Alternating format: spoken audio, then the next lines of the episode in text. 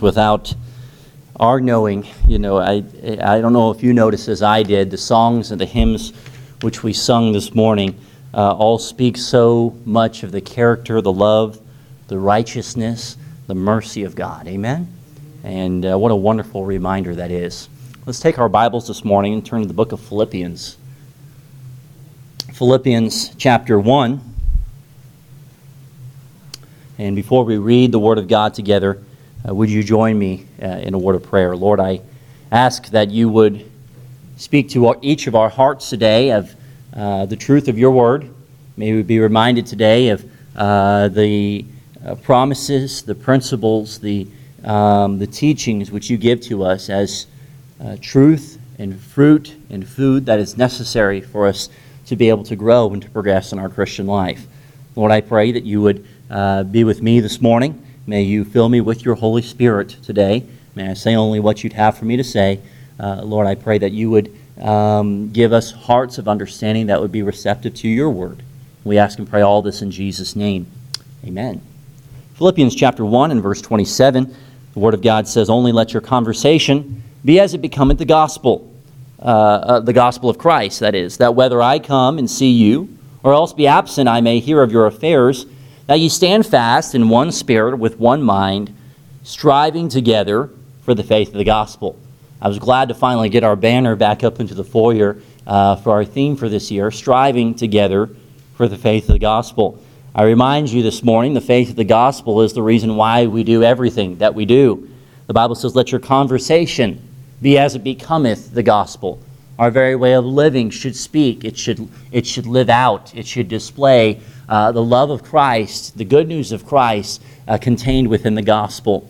If you turn with me to Ephesians chapter 6, Ephesians chapter 6, as we consider this matter of striving together for the faith of the gospel uh, in unity with one, one another, with, with uh, our hearts and our minds in faith to God. Ephesians 6, the Bible tells us this finally, my brethren, be strong in the Lord in the power of his might. Put on the whole armor of God that ye may be able to stand against the wiles of the devil. For we wrestle not against flesh and blood, but against principalities, against powers, against rulers of darkness of this world, against spiritual wickedness in high places. We understand this morning that the opposition of this world is with the intent to tear apart our faith.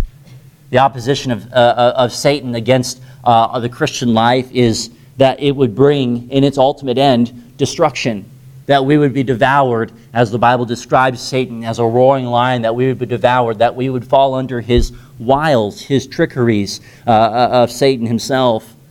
We have a responsibility as a church, as God's people. We are the church, we are God's church. We have a responsibility to strive together for the faith of the gospel. And as we consider this goal of striving, let us reminded uh, of God's intent for those who strive. Turn with me to Genesis chapter 12, if you would. Genesis 12. And if you would look with me together in the beginning verses of this passage of Scripture,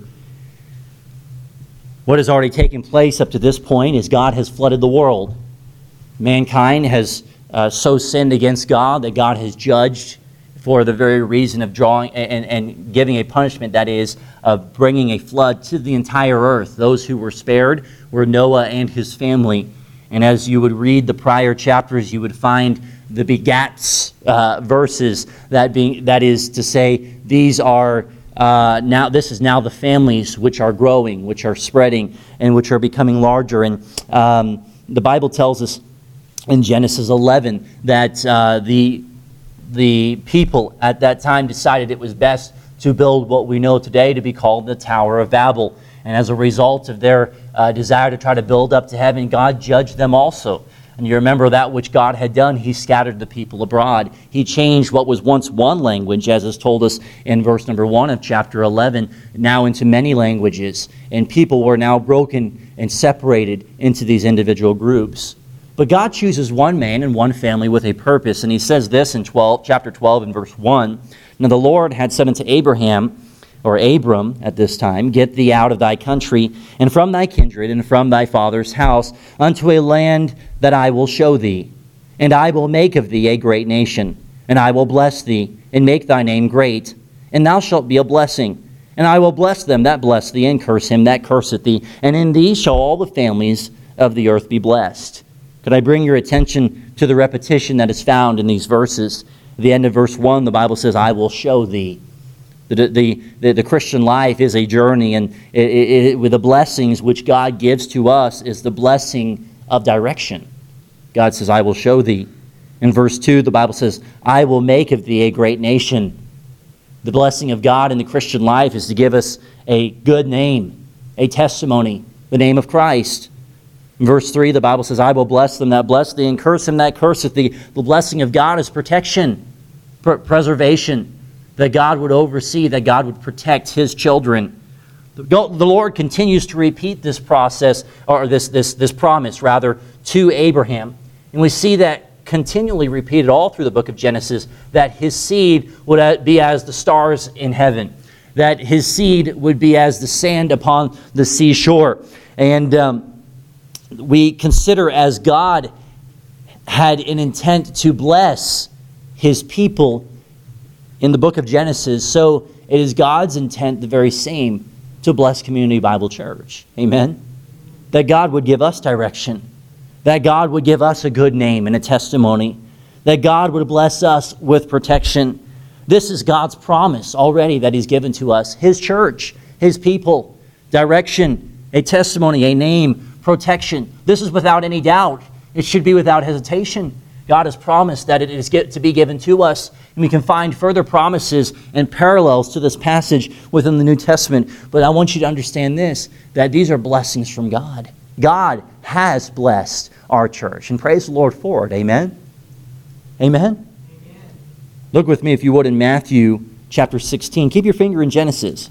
Matthew 16, in verse number 18. Matthew 16, in verse number 18. Here is yet but one of those promises that God gives to us concerning the blessings which He has told us that He will do. As God gives direction, as God gives us our name, as God protects, what does He promise in Matthew 16, verse 18? The Word of God tells us this And I say unto thee, thou, uh, that thou art Peter, and upon this rock I will build my church. And the gates of hell shall not prevail against it. May I remind you this morning, church, this is God's church. Amen? We are God's people. The blessing comes from God, the growth comes from God. The, the striving together is what God has asked that we do in obedience to Him. But the growth and the, the blessings come directly from God. But I, with that in mind, I want you to flip back to Genesis, if you would, and look with me into Genesis chapter 13.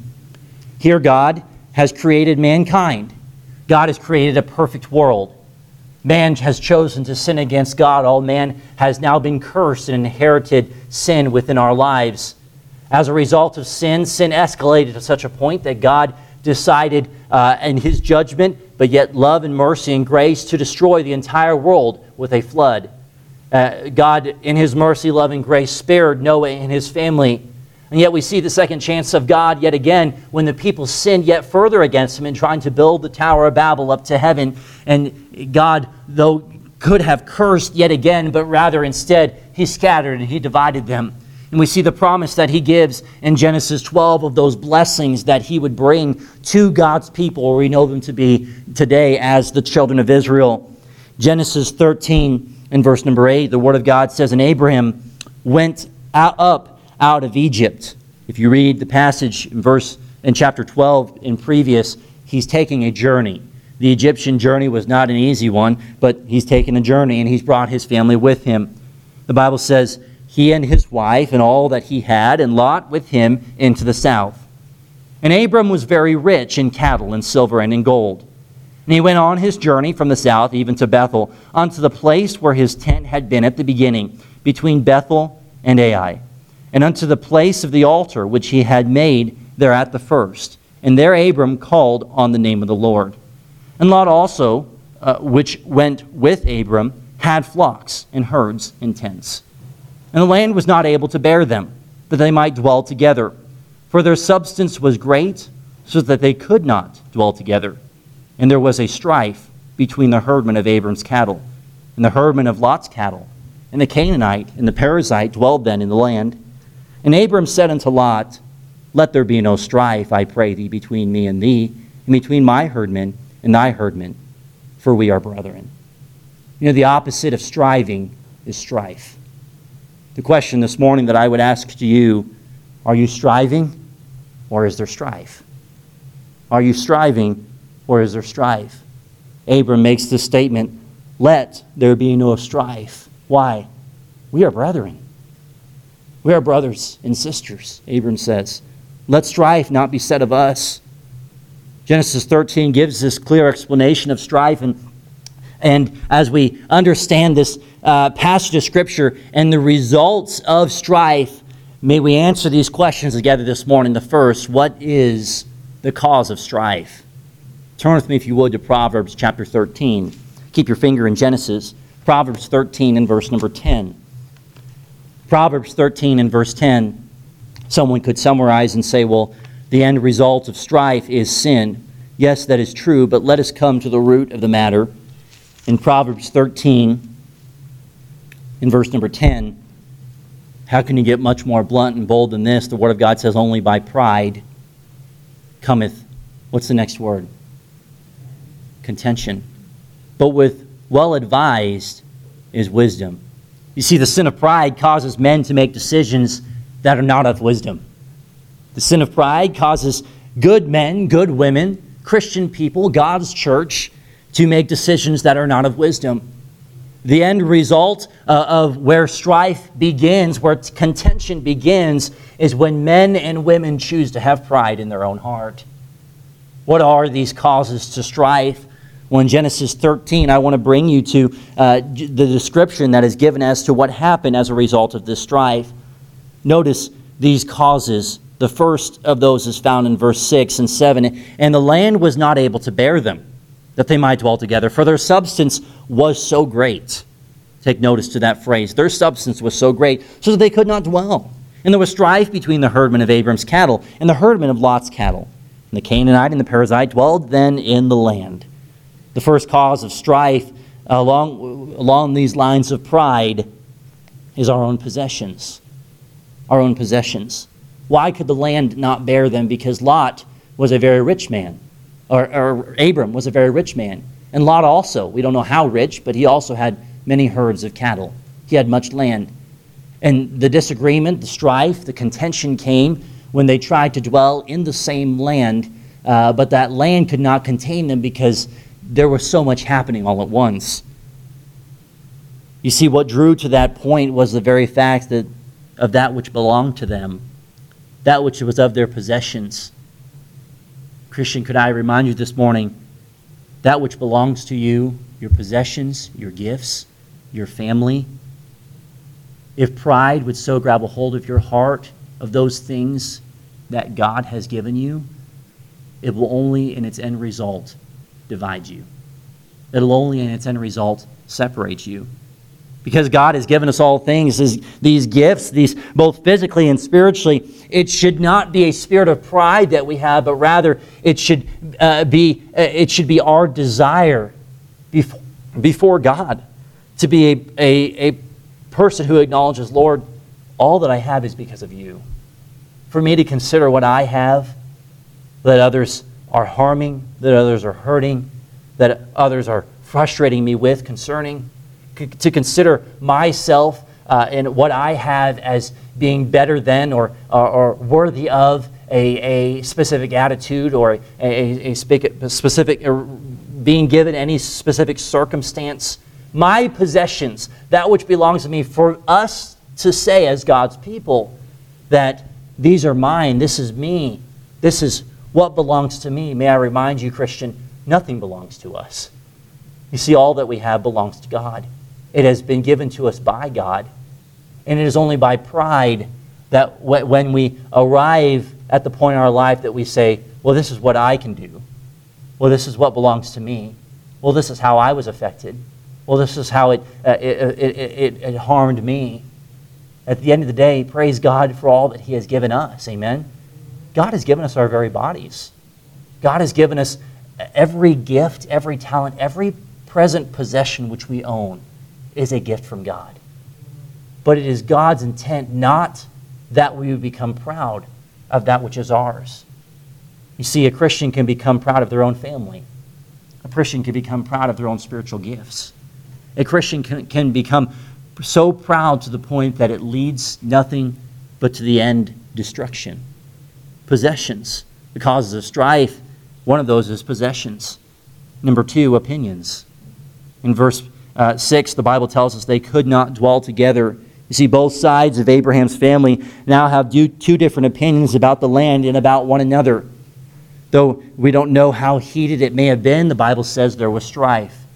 Though we don't know to what extent that this went, the Bible, went, the Bible says that there was strife among the people. And the Bible tells us that as an end result, Abraham approaches Lot, and what does he tell them to do? Let us separate.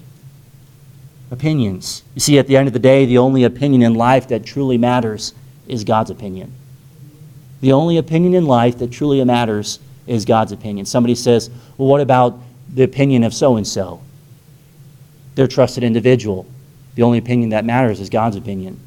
Well, what about my opinion? The only opinion that matters is God's opinion. At the end of the day, opinions is what leads to strife. Opinions is what will bring division. I want you to turn with me to Mark chapter 3, if you would. Keep your finger in Genesis. Mark chapter 3, and look together in verse number 1. Jesus was a man who also had to face strife in his life. Praise the Lord, the wonderful example which he has given to us, and his response to that was that of mercy, grace, and love and sweetness. But in Mark chapter 3, I want you to notice how that others are treating Jesus.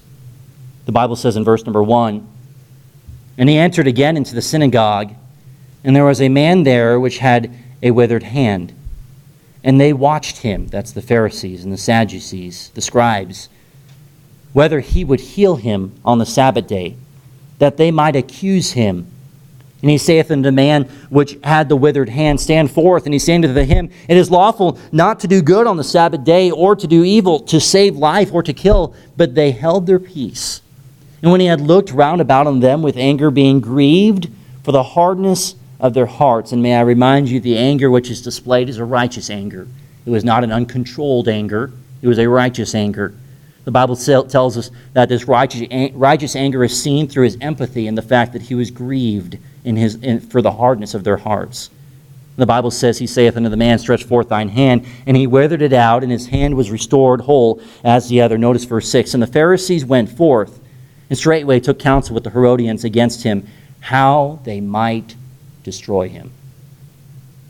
Christian, can I remind us this morning that when we start basing the Christian life and the journey of the Christian life upon opinions, when we start basing uh, uh, the, the, the journey which God brings us through in life upon man's opinions, it'll only in its end bring destruction.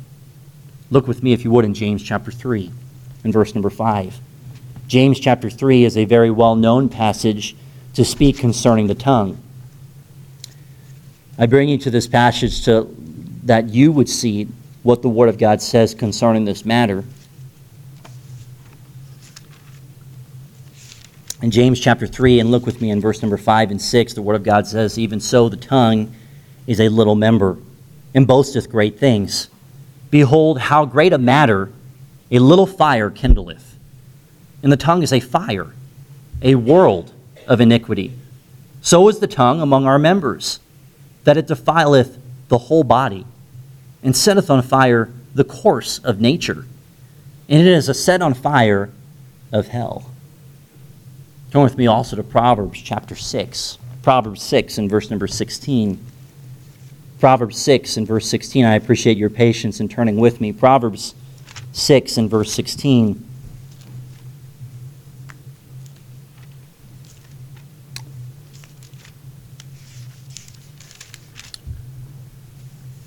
The Word of God says this These six things doth the Lord hate. Yea, seven are an abomination unto him a proud look, a lying tongue, and hands that shed innocent blood, and heart that deviseth wicked imaginations, feet that be swift in running to mischief, a false witness that speaketh lies, and he that soweth discord among the brethren. May I bring your attention in the context of our subject this morning what is the cause of strife? The association of all these sins that are mentioned is associated right alongside of murdering another individual. These six things doth the Lord hate. God brings this out as a very clear identity to the Christian. These are very serious things. And notice these last few things that, are, that clearly have happened among Abram and Lot. The Bible tells us a false witness that speaketh lies, and he that soweth discord among the brethren. When we consider the sowing of discord, it is a seed which is planted. Sometimes uh, a, a, discord which happens among the brethren uh, is, is not the full plant, it's just a seed. What I'm trying to say is, it isn't the complete truth. It isn't the complete not truth. But it's just enough seed of wrong and right to sow discord. And the end results of these things is the destruction which is found in James chapter 3 a world of iniquity, a little fire, one may say, a small seed, but great destruction in the end. What are the consequences of strife? We ask the question what is the cause of strife? Our possessions, our opinions. What are the consequences of strife? If you still have your finger in Genesis, in chapter uh, 13, in verse number 9, the Bible tells us, Is not the whole land before thee? Separate thyself, I pray thee, from me. If thou wilt take the left hand, then I will go to the right. If thou depart to the right hand, then I will go to the left. And Lot lifted up his eyes, and behold, all the plain of Jordan, and it was well watered everywhere before the land, or before the Lord destroyed Sodom and Gomorrah, even as the garden of the Lord, like the land of Egypt, as thou comest into Zoar. Then Lot chose all the plain of Jordan and Lot journeyed east, and they separated themselves the one from the other. What are the consequences of strife? The first is separation. Someone says, well, it ended well, it ended wrong. Separation. At the end of the day, the only opinion that matters is God's opinion. Only by pride cometh contention. How great a matter a little fire kindleth. These six things doth the Lord hate, God tells us. You see, strife the strife that took place between Lot and Abraham only led to the end result of saying, I can't deal with it. I'm done. I'm gone. Number two, destruction. Separation, destruction. Verse 12, the Bible says Abraham dwelled in the land of Canaan, and Lot dwelled in the cities of the plain and pitched his tent toward Sodom. We know Sodom and Gomorrah, the wicked nations which they were, that were to receive that destruction from God all the, all the possessions which Lot had. Everything which he had was now focused upon what he wanted. You see, the strife led to destruction of Lot's own family, and that leads me to the third point of pain. Look at chapter 19 of Genesis, if you would, in verse 24. Genesis 19, verse 24. The Word of God says, Then the Lord rained upon Sodom and upon Gomorrah brimstone and fire from the Lord out of heaven. Could I remind you, the brimstone and fire is also found in hell fire. This was a very serious judgment. The Bible says, And he overthrew those cities and all the plain and all the inhabitants of the cities, and that which grew upon the ground, but his, that being Lot, wife, looked back from behind him, and she became a pillar of salt. Can I remind you what happened to his daughters? A couple of homosexuals showed up his door and pressed against the door, the Bible tells us. And as a result of sin in Lot's life, he was ready to give his daughters to them. Here, take my daughters. The Bible tells us at the end it only brings pain. It destroyed Lot's entire family, it destroyed the relationship which he had with Abraham. Strife in the end will only bring destruction, will only bring pain, and it will bring separation. I bring you to the third question what is the cure of strife. We've asked ourselves, what is the cause of strife? What are the consequences of strife? But number three, what is the cure of strife? Turn with me to Philippians 2. Philippians 2 in verse number 1. Philippians 2 and verse 1, the Bible tells us that the cure begins with choosing to have a mind of Christ. The cure begins with choosing to have a mind of Christ. Philippians 2 in verse number 1, the Word of God says, If there be therefore any consolation in Christ, if any comfort of love, if any fellowship of the Spirit, if any bowels and mercies, fulfill ye my joy that ye be like minded, having the same love, being of one accord, of one mind.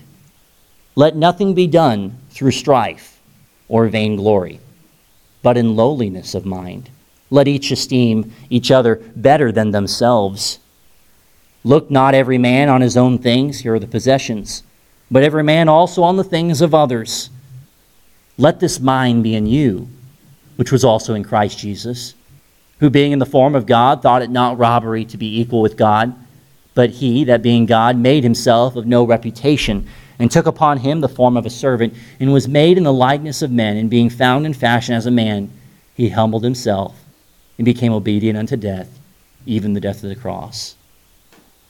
You see, God has patterned exactly how He intends for us to live, and that is by His example. Let this mind be in you.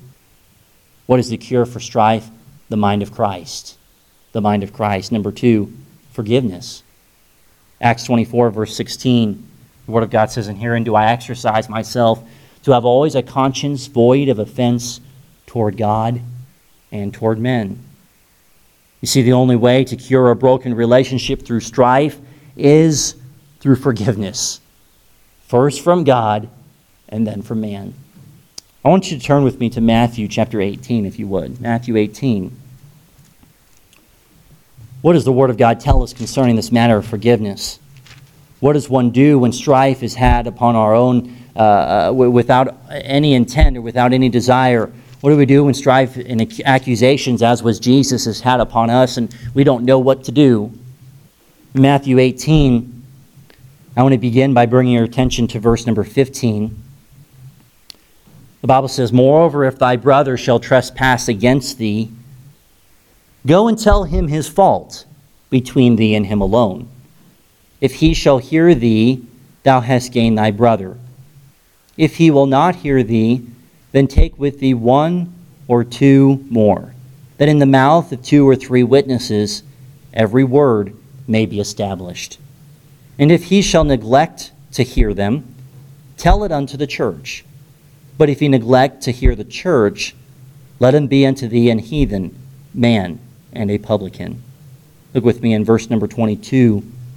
The Bible tells us Jesus saith unto him, I say unto thee until seven times, but until 70 times seven. The matter and the question that is asked of the disciples is how should I ask forgiveness? Seven times? Jesus says, no. Forgiveness, a spirit of forgiveness, is to be a, beyond the norm. It is to be beyond our very nature. The spirit of forgiveness goes beyond even what we are capable of doing. 70 times 7. Forgive and forgive and forgive and forgive a spirit of forgiveness. You see, the problem of strife, discord, slander is it places seeds and thoughts of frustration, discouragement, destruction, separation, and division in individuals' minds to keep them from a spirit of forgiveness. Now, their end result, as a result of discord, they can't help but think of those things because those things have been discorded into their mind. Christian, have you've been a part of discord? Guard your mind. Let this mind be in you. You say, It's not possible for me. We are to have a mind of Christ. We can in our nature. That's the truth. We can't. How do we forgive? Above the normal. How do I do it? As Christ did. Forgive and forgive and forgive. You have not chosen me, but I have chosen you. God says in this passage if you have a gift to bring to God before the altar, He will not accept that gift unless our hearts are right before Christ. As I just read a moment ago in the book of Acts, we are to have a clear conscience with God and a clear conscience with man. In Matthew 18, in verse number 23, The Bible tells us uh, uh, of the, uh, of a, to give us a greater understanding of this matter of forgiveness. Notice what the Word of God says. Therefore is the kingdom of heaven likened unto a certain king, which would take account of his servants. When he had begun to reckon, one was brought unto him, which owed him ten thousand talents. For as much as he had not to pay, his Lord commanded him to be sold, and his wife and children, and all that he had, in payment to be made. The servant therefore fell down and worshipped him, saying, Lord, have patience with me, and I will pay thee all. Then the Lord of the servant was moved with compassion, and loosed him, and forgave him the debt. But the same servant went out and found one of his fellow servants which owed him an hundred pence, and he, and, and he laid hands on him and took him by the throat, saying, Pay me that thou owest. And his fellow servant fell down at his feet and besought him, saying, Have patience with me, I will pay thee all. And he would not, but went and cast him into prison till he should pay the debt. And when his fellow servants saw what was done, they were very sorry, and came and told unto their Lord all that was done. Then his Lord, after that he had called him, said unto him, O thou wicked servant, I forgave thee all that debt, because thou desirest me. Shouldest not thou also have compassion on thy fellow servant, even as I had pity on thee? And his Lord was wroth, and delivered him to the tormentors, till he should pay all that was due unto him. Here's verse 35, the conclusion. So likewise shall my heavenly Father do also unto you, if ye from your hearts forgive not everyone his brother their trespasses. May I remind you this morning, Christian, that it may be even as a result of seeds of discord that are causing you to have a heart or a spirit of unforgiveness. Let this mind be in you, which is also in Christ Jesus. Guard yourself. Because God says there will be judgment to those who have a spirit of unforgiveness. As God has so forgiven us, so we should also have a spirit of forgiveness towards others. You see, forgiveness is not forgetting. You can never forget when someone has strife and someone hurts you and harms you. You can never forget something even that is told to you as, as a result of seeds of discord. You can't forget those things. Our very nature, our sin nature, our flesh would desire to bring up the past, to bring back the past, to mull over it and over it and ask ourselves the questions why. But the only opinion that truly matters is God's opinion. Let this mind be in you, which is also in Christ Jesus. Forgiveness, God tells us, a spirit of forgiveness. The question this morning is will we as God's church choose to strive or to have strife? Will we choose to strive or to have strife? In the beginning of the year, I brought to you three points along these lines of striving together, and I bring them to you again in remembrance of it. How do we strive together for the faith of the gospel? Number one, striving requires discipline. In 1 Corinthians 9, verse 24 and 25, the Word of God says this, and I quote, Know ye not that they which run in a race run all, but one receiveth the prize? So run that ye may obtain. For every man that striveth for the mastery is temperate in all things. Christian, the responsibility in our striving, the Christian life is a journey, it's a race. We run that we may obtain. We run to be temperate in all things. Striving requires discipline. Number two, striving requires forgetting. You say, wait a minute, Pastor Miller, I thought we just established a moment ago that when strife is had, things cannot be forgotten. Notice and listen to me, I guess I should say in Philippians 3. I want you to hear these words rather than lay your eyes on them. Listen to these. Philippians 3, verse 13. Brethren, I count not myself to have apprehended, but this one thing I do forgetting those things which are behind, and reaching forth unto those things which are before. I press toward the mark for the prize of the high calling of God in Christ Jesus. In the Christian race, we don't look back, we run to obtain. We keep our eye on the prize. You say, well, the strife, the sin, the hurt, the pain, the discord, it was in the past or it's in the present. What do I do? Don't keep it in the present. Look beyond, look with vision. Keep your eye on the prize. See, striving requires forgetting to the level of we're not looking back. As God has forgiven us, so we forgive others. As God has forgiven sins, so we choose to have a spirit of forgiveness. The Bible tells us the mind of Christ, forgiveness. How do we strive? We, it requires discipline, it requires forgetting. Number three, striving requires work. 1 Corinthians 3, verse 5 and 9. Who then is Paul, and who is Apollos? But ministers by whom ye believed, even as the Lord gave to every man. I have planted, Apollos watered, but God gave the increase. So then neither is he that planteth anything, neither he that watereth, but God giveth the increase. For we are laborers together with God.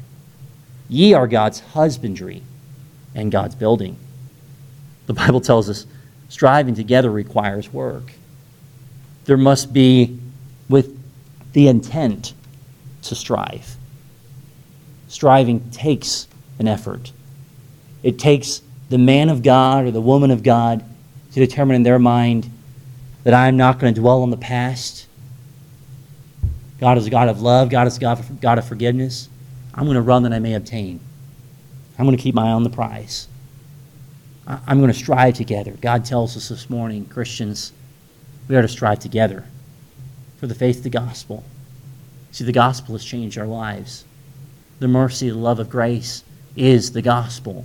So the mercy, love, and grace should be lived out in our lives. When the mercy of God and love of God and the grace of God, when these things are lived out, the mind of Christ is in us, there will not be strife. There will be a spirit of forgiveness. Someone says, Well, what about the what about the discord? What about the contention? What about the strife? Forgetting those things which are behind. They're in the past. They're in the past. Let's every head bowed and every eye closed. I'm going to ask if just the